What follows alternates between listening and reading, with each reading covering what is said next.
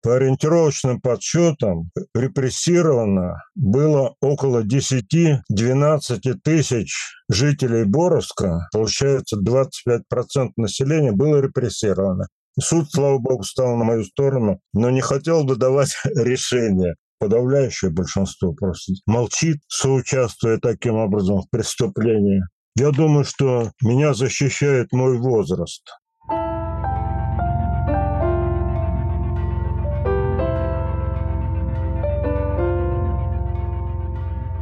Всем привет! Это подкаст «Совещательная комната», и это мы, его ведущие. Я журналист Вера Челищева. Я журналист Зоя Светова. Сегодня наш гость Владимир Овчинников, художник, краевед и просто очень неравнодушный гражданин, превративший город Боровск Калужской области в самую большую в мире картинную галерею под открытым небом. Владимиру Александровичу 85 лет. Если я не ошибаюсь, он меня поправит. Он всю жизнь проработал в Москве инженером, а когда вышел на пенсию, уехал в Боровск и выяснил, что он очень хочет рисовать. То есть у него до этого была предрасположенность, но он никогда не рисовал так много. А здесь он буквально за 20 лет превратил город, я сама это видела, я приезжала в Боровск, просто в такое необычное прекрасное место, реально в картинную галерею. Он расписывает стены домов, фасады, фасады государственных учреждений иногда, заборы, заколоченные окна, и расписывает различными сюжетами из истории, литературы и, конечно, современной жизни. Несколько раз Владимир Овчинников пытался создать в Боровске мемориал жертвам политических репрессий, такую тоже настоящую галерею репрессированных жителей. Но каждый раз администрация, то есть коммунальные службы по просьбе администрации местной закрашивали или просто уничтожали эти настенные работы. А, в свое время а, в Боровске была наш обозреватель, обозреватель «Новой газеты» Зоя Рашок, к сожалению, ее уже нету. И она первая, мне кажется, рассказала на страницах «Новой газеты» и вообще в СМИ российских, федеральных о Владимире Овчинникове, о том, что он делает. А его она называла, я цитирую, человеком неукротимого нрава, чей опыт борьбы с удушьем и беспамятством уникален, важен и поучителен. И вот после 24 февраля 22 года Владимир Овчинников занял антивоенную позицию, которую стал воплощать тоже в своем творчестве. Он уже рисовал антивоенные картины на стенах города. После этого он был дважды судим и оштрафован за дискредитацию российской армии. Мы обязательно об этом поговорим. Но вот мой первый вопрос э, к Владимиру Александровичу про опыт борьбы с беспамятством, о котором говорила Зоя Рашук. Ведь а, ваше главное стремление последних до военных лет, до 22 года, это восстановить справедливость в отношении жертв политических репрессий и добиться реабилитации всех э, жителей Боровска, которые были репрессированы в 30-е 40-е годы, и установить им памятник. Несколько лет вы собирали материалы в архивах даже о них, насколько я знаю, и добивались установки памятника. Но все ваши попытки создать даже галерею портретов, э, они просто уничтожались на корню. И я замечу, что это было за несколько лет до уничтожения общества «Мемориал», который признан иностранным агентом, до э, сейчас уже массового демонтажа табличек последнего адреса в российских городах и Москве и Питере. То есть до официальной такой расправы над теми, кто пытается сохранить память о сталинских чистках и расстрелах. Конечно, нет смысла искать логику в репрессиях и в современных репрессиях, но тем не менее, вот вы прожили большую жизнь, вы жили при разных режимах. Как вы думаете, как вы себе объясняете, чем вот это продиктовано? Сначала в вашем случае вот такое яростное уничтожение ваших мемориалов в память о репрессированных жителей Боровска и то, что произошло, собственно, и с мемориалом, и происходит сейчас. Вот это э, желание стереть из памяти то, что было. Зачем оно? Зачем это они делают? Я думаю, продиктовано тем, что власть хочет, чтобы народ меньше знал о том, что во власти могут твориться преступления. Вот так, таким вот образом не знаю, может быть это, может быть что-то другое. Зависит от индивидуальных, так сказать, соображений там этих власть имущих. А что конкретно, когда вы пытались, у вас было несколько попыток установить э, вот этот мемориальный комплекс портреты расстрелянным жителям Боровска, что Вам власти вообще, люди из власти, из местной администрации как-то объясняли вот свою мотивацию, почему это не должно? Нет, они отказываются идти на контакт по любым вопросам, связанным с памятью. Ничего не хотят. Книгу памяти выпустить не хотят, экспозицию в музее сделать не хотят, разрешить собрание общественности не дают, сами проводят анти-анти, как сказать, антиовчинниковские митинги проводят. Но... А что это такое, что они на них э, делают? Говорят что-то про вас? Что-то говорят невнятное, понимаете? Меня на этот митинг не приглашают. Собирают они там народных дружинников, э, дворников, э, этих бюджетников, собирают туда. И вот выступают там коммунисты местные, художники, которые хотят сказать, что я не художник, что я плохой художник, дилетант. Есть и такие близкие к нашим властям художники. Ну, что-то там говорят. А в газете они публикуют, что вот пошло не по плану у Овчинникова все. То есть люди как бы против. Ну, вот эти компании, они образуют, проводят регулярно, пытаясь опорочить там что-то такое. Ну, короче говоря, закрыть все возможности для увековечения. Вы имеете в виду в местной газете, э, в местной Боровской газете, да? В местной, не в одной газете, и вот у меня еще вопрос, э, да, в этом последней, в этой связи. А как вы э, собирали в архивах, да, вы сидели в архивах вот э, информацию про жителей, которые были репрессированы? Сколько их вообще? Какая цифра? Вы знаете, по ориентировочным подсчетам репрессировано было около 10-12 тысяч жителей Боровска на общую численность района на 40 тысяч человек 10-12 было репрессировано. Это с учетом членов семей, которые тоже считаются репрессированными. Вот такая вот цифра. Получается, 25% населения было репрессировано. Но львиная доля здесь приходится на репрессии типа лишения избирательного права. Это, эта категория еще прокуратура не хотела, вернее, это не прокуратура, а УМВД не хотела признавать вообще политической репрессии. Пришлось идти в суд, доказывать, что это политическая репрессия. Но, слава богу, доказал, доказали. И мне удалось реабилитировать далеко не полный список, тысяча, сейчас 150-150 человек. Вы, вы лично были инициатором этого э, разбирательства, да, чтобы признать да, их да, людей? Да, я был. Потому что я обратился, написал заявление, прошу реабилитировать, нашел списки, принес в МВМ, УМВ, УМВД. Они говорят, мы не знаем, это политическая репрессия или не политическая. Хотя в их компетенцию входит определить, установить, это политическая или не политическая. В законе-то об этом прямо не сказано. Прочие виды, так сказать, сказать, лишения прав и свобод. Там так сформулировано. Но они должны были разобраться с законодателями и сами решить. Но нет, пришлось идти в суд. Суд, слава богу, стал на мою сторону, но не хотел бы давать решение свое, что они, суд считает политической репрессии. И это вообще единственный в стране случай, когда вот удалось в массовом порядке реабилитировать. А так только по одному человеку обращались граждане по поводу своих родственников. Ну, доходили до Верховного суда и даже до Конституционного, там Конституционный суд рассматривал. Но у нас не прецедентное право, поэтому распространить нельзя было на всех.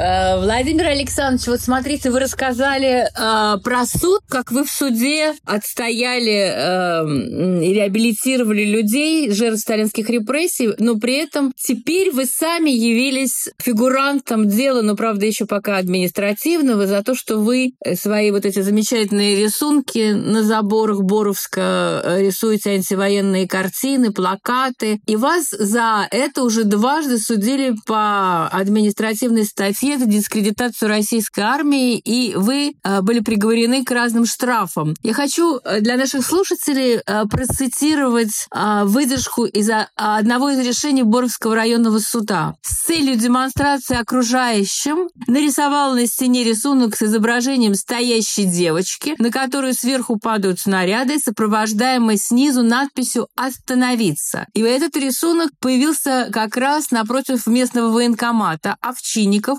подытожил суд, таким образом дискредитирует использование э, вооруженных сил России, подрывает их доверие и умаляет авторитет. Вот, э, Владимир Александрович, расскажите, пожалуйста, как проходили эти заседания э, в Боровском районном суде? Было ли много э, людей, которые пришли вас поддержать? Как вел себя судья? Как вы объясняли судье, почему вы создавали эти картины? Расскажите нам, пожалуйста, об этом. Ну, моя пацифистская деятельность началась еще раньше. Еще в 2014 году я тогда, в том году я сделал, я на постаменте Ленина нарисовал украинский флаг, но тут подъехали работники в неведомственной охраны, меня забрали. То, что это был 2014 год. А сейчас, сейчас что? Ну да, написал объяснение, попросили написать объяснение, написал. В суде, как был дело в суде, пригласить никого нельзя было, потому что еще, так сказать,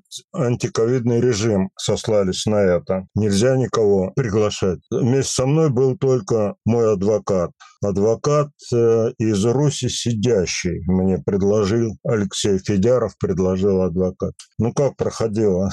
Я плохо слышу, со слуховым аппаратом даже плохо слышу. Поэтому судья разрешил сесть с ним рядышком, просто, просто рядом. Два стула было. И, э, так сказать, э, расспрашивал, допрашивал. Ну, все так, это было, я бы сказал, ну, мне показалось, что это в благожелательном тоне все это было. А вы сказали, что у вас адвокат был от Руси сидящей. Я вынуждена э, уточнить, что Русь сидящая – это организация, которая в России признана иностранным агентом. Вот. Но хорошо, что это было доброжелательно, но тем не менее штраф-то вам вынесли. А какие штрафы? У вас было два штрафа. Какие суммы были? Штраф э, судья огласил 35 тысяч. Домой прислали постановление 30 тысяч. Но поскольку в постановлении не был указан срок, до которого я должен оплатить, я не, я не пошел оплачивать и вообще, вообще не платил. А тем не менее в сети стало известно, что вот это вот меня оштрафовали и стали поступать мне перечисления, и сумма получилась очень большая, многократно превышающая вот эту сумму штрафа. И тогда я использовал это все на издание своих альбомов, альбом своих Классно. Вот. Здорово, да. Второй суд. Второй суд был спустя немного, спустя больше, чем через год. Угу. я уже дату уже сейчас не помню, да. Ну, этим летом. Этим летом, да. Тогда я изобразил на стене две мясорубки. Одна мясорубка 1937 год, условно репрессия, и в эту мясорубку летят фигуры там крестьян, священников и военных. И вторая мясорубка, она называлась Z-мясорубка. Туда тоже летят. И вот этот вот фарш, это вот эта вот картина сразу меня привлекли к ответственности. Ну, что сказать. Суд а, был. Да, вот скажите, как судьи, они же были разными, да? Это были две раз, два разных судьи, да? Судьи были разные, суд был открытым, и поэтому могли прийти меня поддержать люди. Пришли очень много, очень много людей пришло. Ну, много по боровским масштабам, 10 человек сидели в зале. Угу. Изъявило желание меня поддержать обнинская правозащитница Татьяна Котляр. Она приехала, причем она мне подсказала мысль написать обращение в Конституционный суд, и в котором указать, что это законодательство касающиеся там вот этих... Дискредитация. Антивоенных дел с формулировкой дискредитация, да, это противоречит нашей основной конституции, в которой установлено право человека выражать свое мнение, в том числе и публично. Вот.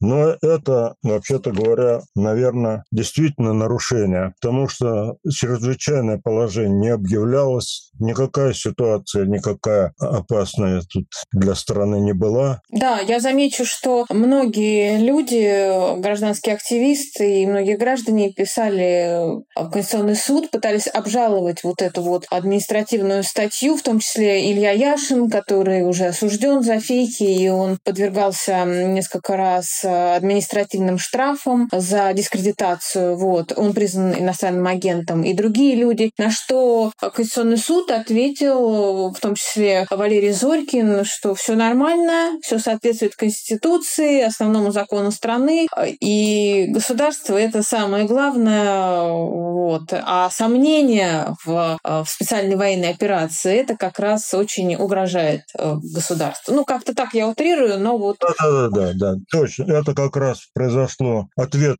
Зорькина был как раз накануне вот этого суда. Там Зорькин упоминал, что получил 13, по-моему, таких вот э, обращений к нему о незаконности, о незаконности вот этого дополнения в Кодекс административных правонарушений, о незаконности. Но он ответил, все законно, да. Так вот, мы подаем тоже такое же обращение в Конституционный суд и просим этого судью остановить процесс до ответа Конституционного суда. Ну, судья там вышел, посовещался 10 минут, возвращается и говорит, нет, мы не будем откладывать и рассматривать это ваше обращение не будем.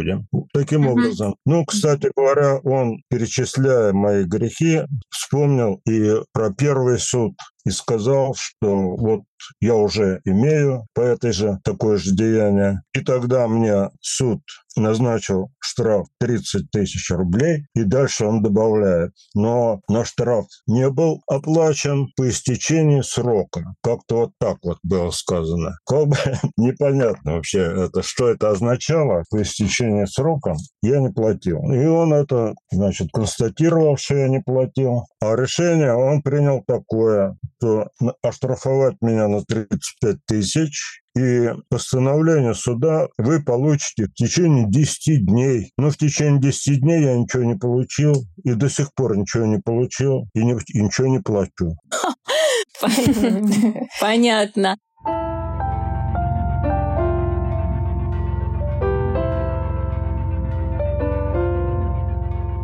А, Владимир Александрович, вот скажите, вы нам сейчас рассказывали о том, какие вы последние картины а, рисовали, вот эту замечательную мясорубку, и это, в общем-то, своего рода такой изопов язык, да, но очень понятный изопов язык. И у нас наказывают сейчас за все, да, и за изопов язык, и за намеки, вот, и у вас уже две административки, и, в принципе, если вас привлекут в следующий раз, то это уже может быть не административное наказание, а уголовное дело. А вы боитесь вот этого уголовного дела и того, что вы можете вдруг оказаться в тюрьме? Э, скажите, что вам дает силы, кто вас поддерживает, вот не бояться э, того, что ваша привычная жизнь, да, может э, оборваться, и вы вдруг можете оказаться в тюрьме за свое творчество? Ну, я, я не знал о том, что повторное, значит, привлечение может караться там значительно большим, может уже быть не административное, а уголовное наказание. Я этого не знал, но когда это случилось, все-таки выяснилось, что в течение года, если я совершил второе такое же правонарушение, то если в течение года, тогда угол... это приобретает характер уголовного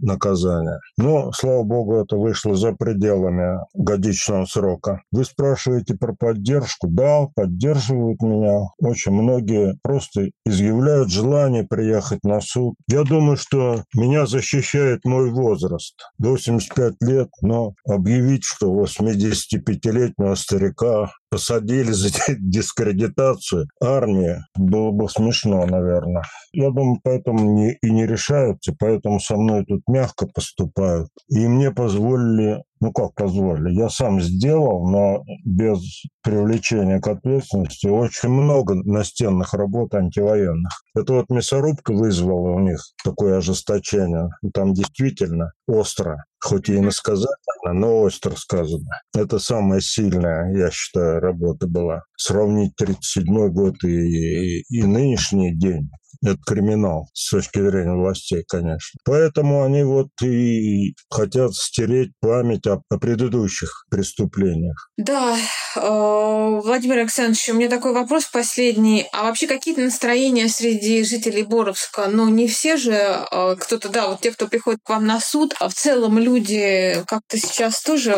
боятся высказывать э, свое мнение. Есть те, кто вот смотрит и поддерживает вас, ваши картины на улицах. Вот с 24 февраля 2022 года, вот какая вообще атмосфера в городе? Это трудно описать, понимаете. Тут все субъективность э, будет uh-huh. велика. Статистики нету на этот счет, да и статистика может врать.